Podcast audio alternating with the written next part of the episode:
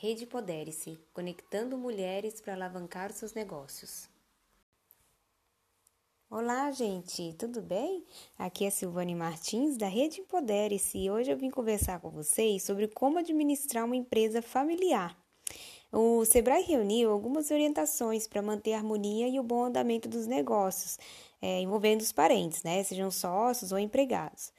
A maior parte das micro e pequenas empresas do Brasil, elas são constituídas por parentes, sejam casais, filhos, primos, enfim, qualquer grau de parentesco.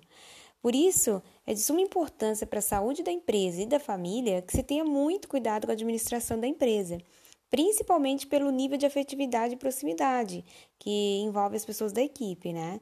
Uma pesquisa feita pelo Sebrae no final de 2017 mostrou que entre os 6 mil donos de negócios entrevistados naquela época, quase 24% tinha em seu quadro societário um parente e pouco mais de 22% havia empregado um familiar.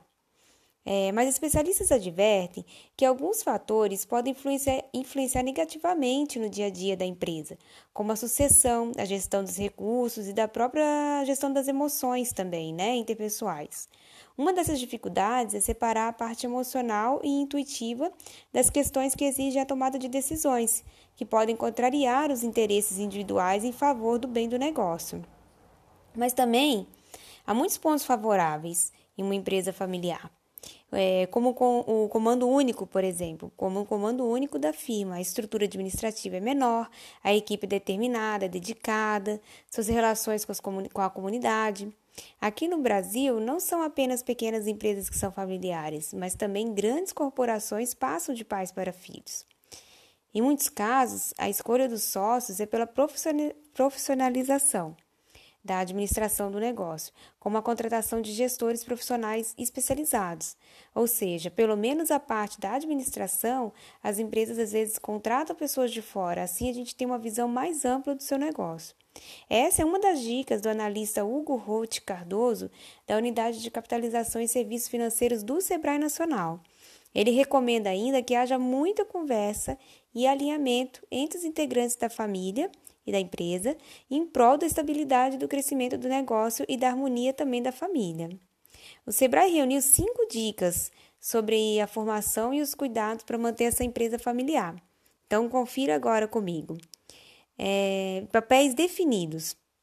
É importante que os papéis e atribuições de cada pessoa na empresa sejam bem definidos, de modo a evitar é, possíveis conflitos né, de competência em atividades como compras, vendas, comunicação, gestão de mídias sociais, por exemplo, relações com os funcionários e tantas outras, né?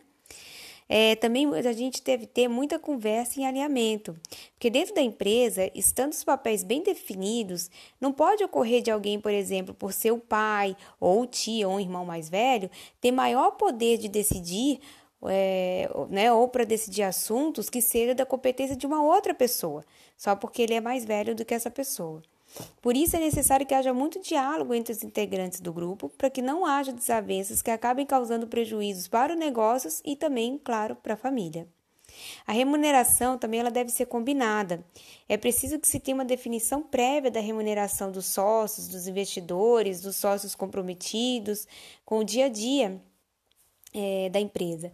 Isso fará com que não haja mais problemas relacionados à divisão de lucros da empresa familiar, ou que a remuneração de quem está se dedicando mais, maior tempo, seja prejudicada. E, eu, e ali também diz que a gente deve contratar profissionais, porque nem sempre é bom para a empresa familiar atuar só com os membros da família. Por isso é bom contratar também profissionais de mercado, para integrar também a firma e trazer um olhar de fora, de inovações e propostas de fora do círculo da família. Tem um profissional contratado ajuda a observar a empresa também de um modo mais profissionalismo. profissionalismo.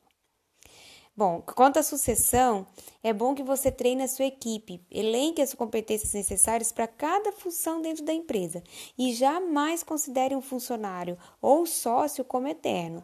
Forme as novas gerações da sua família para encarar desafios e manter a empresa funcionando. O processo sucessório do empreendimento familiar é bem complexo, mas é um desafio que precisa ser encarado o quanto antes. Gostou dessas dicas?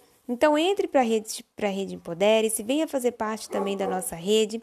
Nós estamos no Instagram, no nosso site redeempodere-se.com.br, arroba Rede Empodere-se no Instagram e também no YouTube. Então vem com a gente crescer e entender um pouco mais sobre empreendedorismo e se juntar a outras mulheres que também estão ali para ajudar você a crescer no seu negócio.